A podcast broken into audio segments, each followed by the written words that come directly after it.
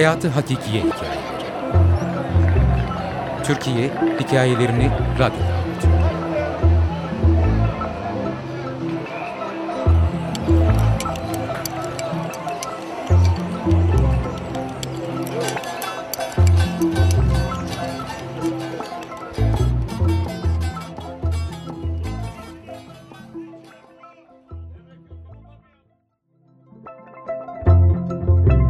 Babam Hilmi Bey.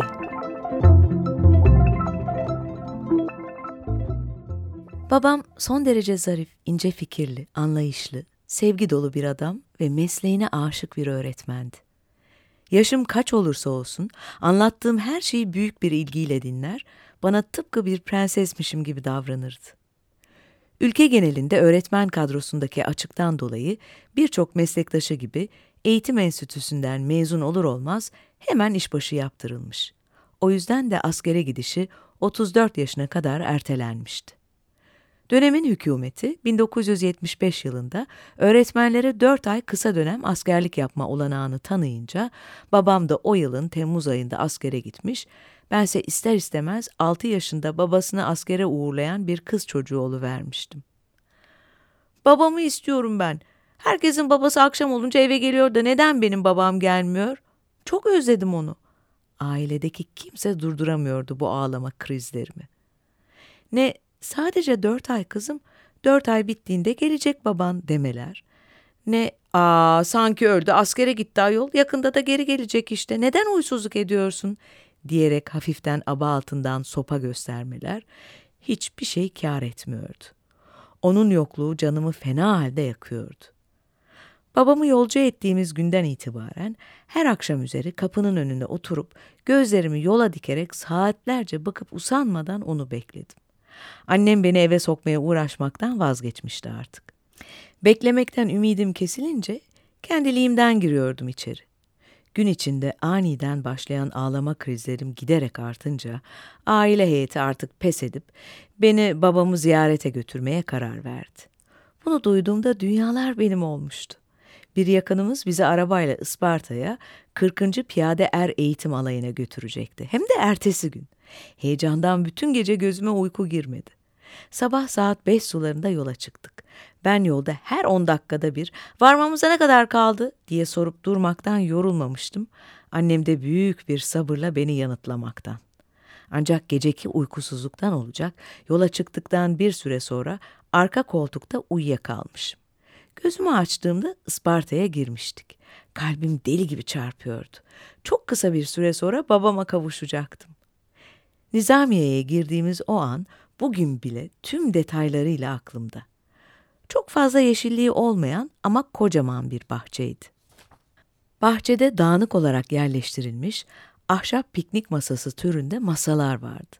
Askerleri ziyarete gelen aileleri getirdikleri yiyecekleri masaların üzerine sermişler. Bir yandan yemek yiyor, bir yandan sohbet ediyor ve hasret gideriyorlardı. Ben hala şaşkın şaşkın etrafa bakınıyor ama babamı bir türlü göremiyordum. O sırada tam karşımdaki esmer tenli bir adam gözlerimin içine bakarak bana sıcacık gülümsedi. Kimdi acaba? Beni nereden tanıyordu? Ben hala fıldır fıldır gözlerle etrafı tarıyor, babamı görmeye çalışıyordum ki tam o sırada babamın kadife gibi yumuşacık sesini duydum. Kızım, canım buradayım. Sesini duymuş ama kendini bir türlü görememiştim. Babacım neredesin derken bana cevap veren sesin tam da karşımdaki adamdan geldiğini hayretle fark ettim. Yok canım, o olamazdı ki.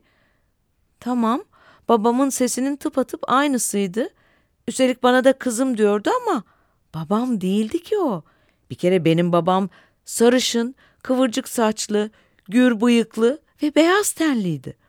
Bu adam oldukça kısa saçlı olduğundan kıvırcık mı düz saçlı mı olduğunu kestiremiyordum. Ayrıca esmer tenli ve bıyıksız biriydi. Ama o gülüşü, sıcacık gülüşü ve şahane sesi tıpatıp babamdı.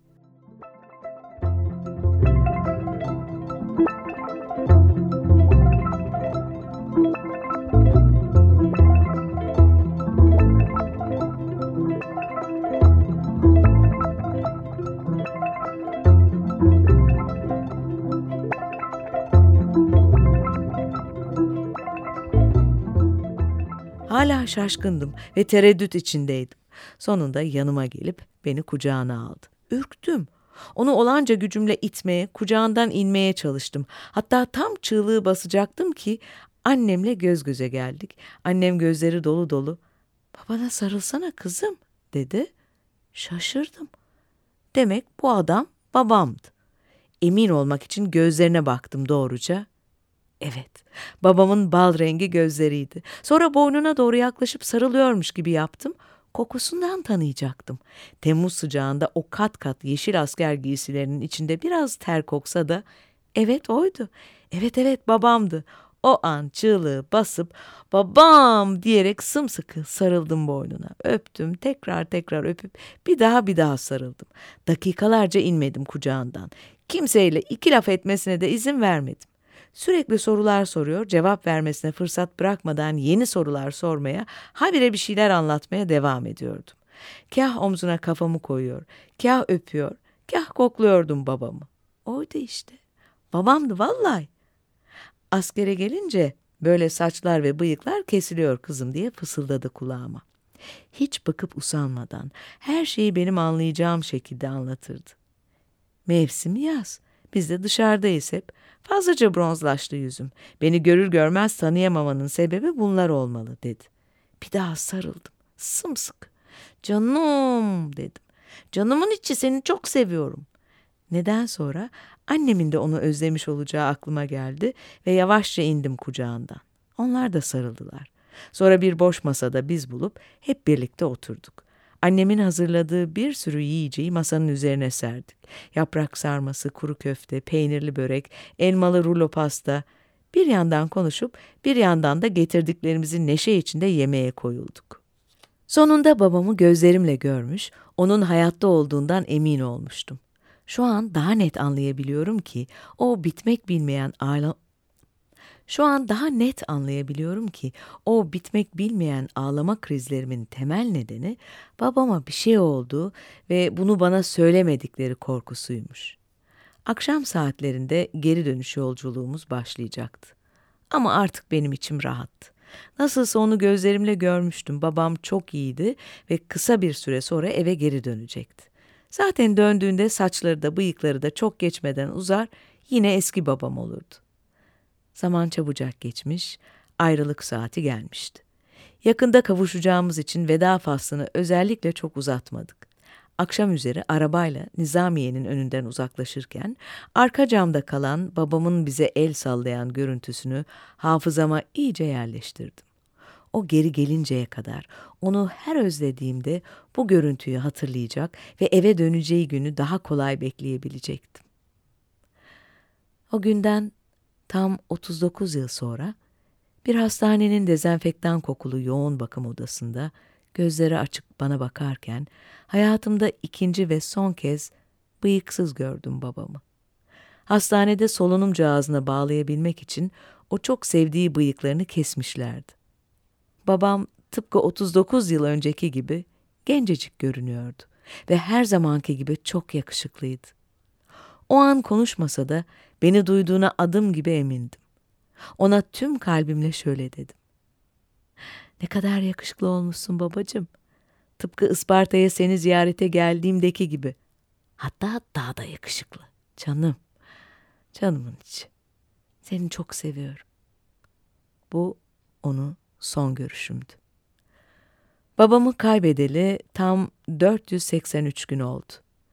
Hala o yoğun bakım odasındaki son vedamız hafızamda. Hiç ama hiç unutmayacağım. Cennetin en güzel köşesine selam olsun benim yakışıklı babama.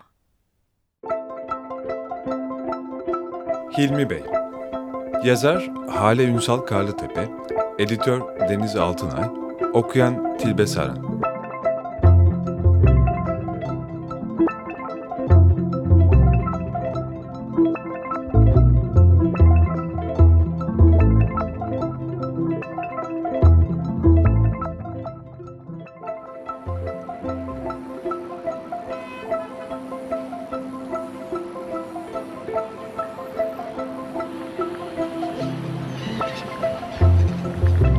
Hayatı Hakikiye Hikayeleri